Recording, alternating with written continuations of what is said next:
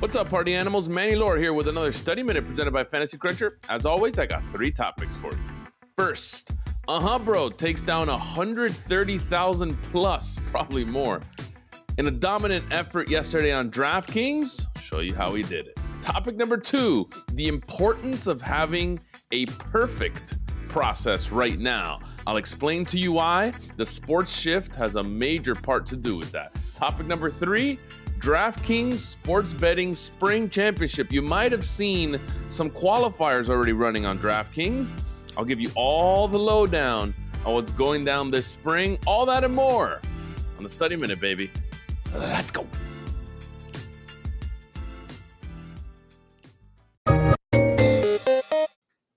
Yesterday was a really fun night. I'll tell you that much. Yesterday, if you guys were up watching the Golden State Portland game, my goodness, I hadn't seen a performance like that in such a long time. Dame, I think, had 11 threes on his way to a career night for him. It was it was so much fun to watch. Anytime no CJ in the lineup, anytime McCollum's out, Dame just goes ham. He was the highest owned player in every single contest I saw, rightfully so. And my goodness, it was just it was just fun. Obviously, it didn't matter much because everyone had him, but he was so much fun to watch. It was it was a pretty fun thing to see. But Alhambra also dominated yesterday. He took down not just first, but second as well on DraftKings. And if you saw the main event on DraftKings yesterday, the 333 fadeaway had 26,000 entries. That one was $15 to join. Pretty much the big tournament they have, the large field tournament they have every single night. He took down first and second I would mention six, but then I'd be sitting here just mentioning everything he had. Uh, what a dominant night from a bro. Uh, one of our good friends stops by the streams all the time, so uh, engages sometimes in Discord. Very good guy across the industry, um, and, and and one of the the the true great players of our game that really nobody talks about. He's been uh, just doing his thing under the radar for such a long time that uh, it's it's it's great when he has these big nights, and I'm truly happy for him. The lineup yesterday, pretty much the entire last game. Devin Booker, Alec Burks, who had 60. Jaylen Brown, if you saw the Jaylen Brown dunk on LeBron, that made a lot of a lot of highlight reels. Jerami Grant, Enes Kanter, Dame Lillard, Eric Paschall, and Hassan Whiteside. By the way, Whiteside, 21 rebounds yesterday. Dame almost hit the 100 mark on DraftKings yesterday. He had 92. Let me read this line for you because it's not often that I get to see this while doing this podcast. 61 points, 10 rebounds, seven assists, and a steal. He had 11 three pointers and a double double. My goodness, that's 92 fantasy points. To show you how dominant Alhambra was yesterday, he scored 416.5. His second lineup scored 415.5, so just one point difference. There were there were a couple players difference. He played D'Angelo Russell who had 50 in that second place lineup, had Jayson Tatum. Uh, the third place guy had 408 he almost had eight points different, or an eight point difference from third place to second place and first place. It was something to see yesterday. Even with the overtime in yesterday's game, there wasn't a single person that was catching him.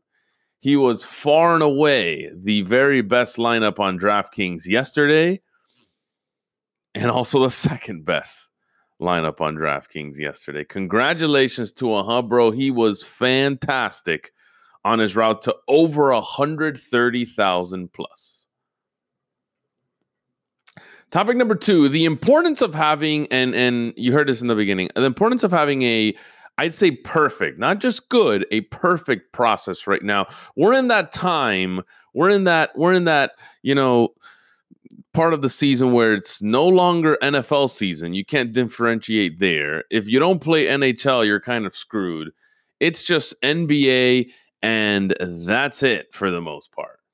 And we're at a point in the NBA season where the sample sizes should be big enough where you know exactly what you should be projecting for these guys, not just on a per minute basis, but if you're projecting minutes as well, you should know exactly what you need or, or, or what you want to do with certain players, certain situations.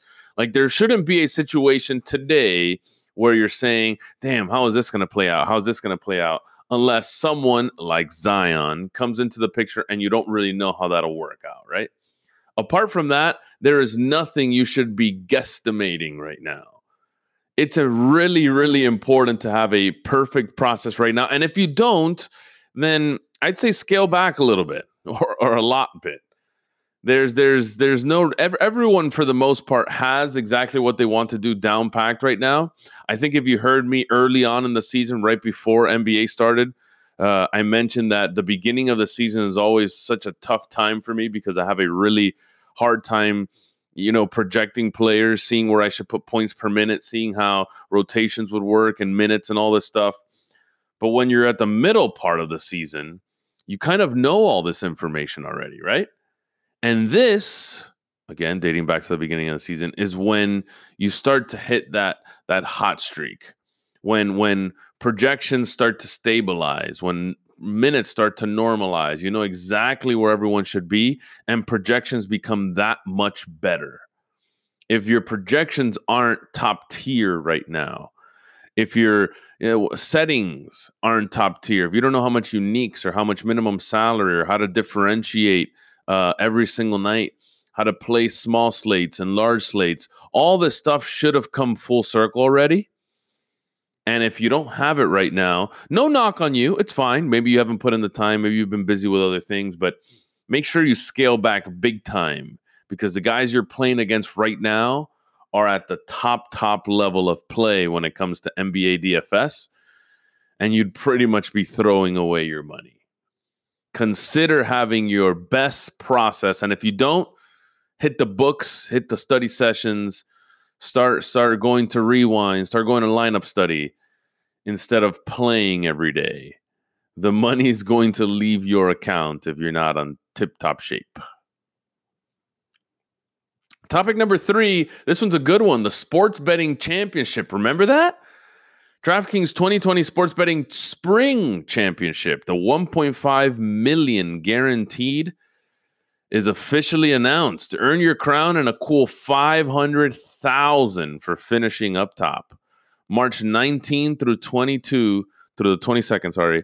At what is this? Weehawken, New Jersey? I mean, what is Hoboken? What is Weehawken? What is Nergen Central in New Jersey? I, I I don't get it. Um I guess this is where it's also legal. I guess it's probably the only place they can do this. The ultimate live sports betting event. The Sports Betting Spring Championship takes place over the rounds of 64 and 32 of the College Hoops Tournament. The Fantasy Basketball World Championship will be held at the same venue on Saturday, March 21st. Wow, that's pretty cool. Receive your $2,000 sportsbook bankroll for the weekend Climb the leaderboards by winning NBA and college hoops bets in the DraftKings Sportsbook and head home with your bankroll and leaderboard prizes. This has always been such a fascinating uh, tournament because I love, I, I'm in love with the with the way they handle this, right? You can either direct buy into this. You guarantee your entry now for $5,000. All you have to do is email sbsc at DraftKings.com to get more info. If not, you just qualify. Win your $5,000 tournament entry plus a four night hotel stay and a $1,000 for travel expenses. I love it because they give you $2,000, right? And they tell you, go bet your life away over this weekend. And whoever finishes up top also wins not only their bankroll they won while, while betting, they also win the prizes of the tournament. So let's say you win the top 500,000 prize for first place you also win whatever you won sports betting. It could potentially be, I don't know, 600,000, 700,000. I love this. Top prize is 500K, runner up is 250,200, and third place is 150,120. I don't know why. I don't know why the extra 200 and 120 dollars, but a pretty cool tournament overall. If you saw it last year, it was fantastic. I didn't understand it at the beginning, so I didn't know you can keep your bankroll. But if I did, I think this is this is worth pursuing. It really is.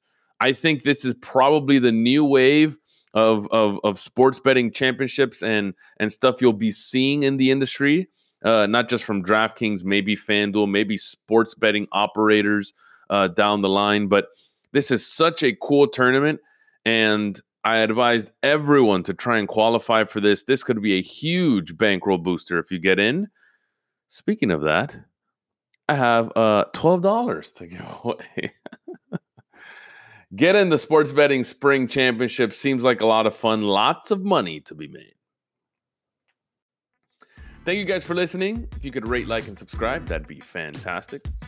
How about you catch me on stream, twitch.tv slash mlaura. We'll recap everything that happened yesterday, including a Hub Bro's big win and how he did it. If you want to check out the YouTube channel, Study Minute on YouTube, you can check out five minute excerpts or little clips of all our live streams. The most important parts, of course, but if you don't want to do any of that, I'll never force you.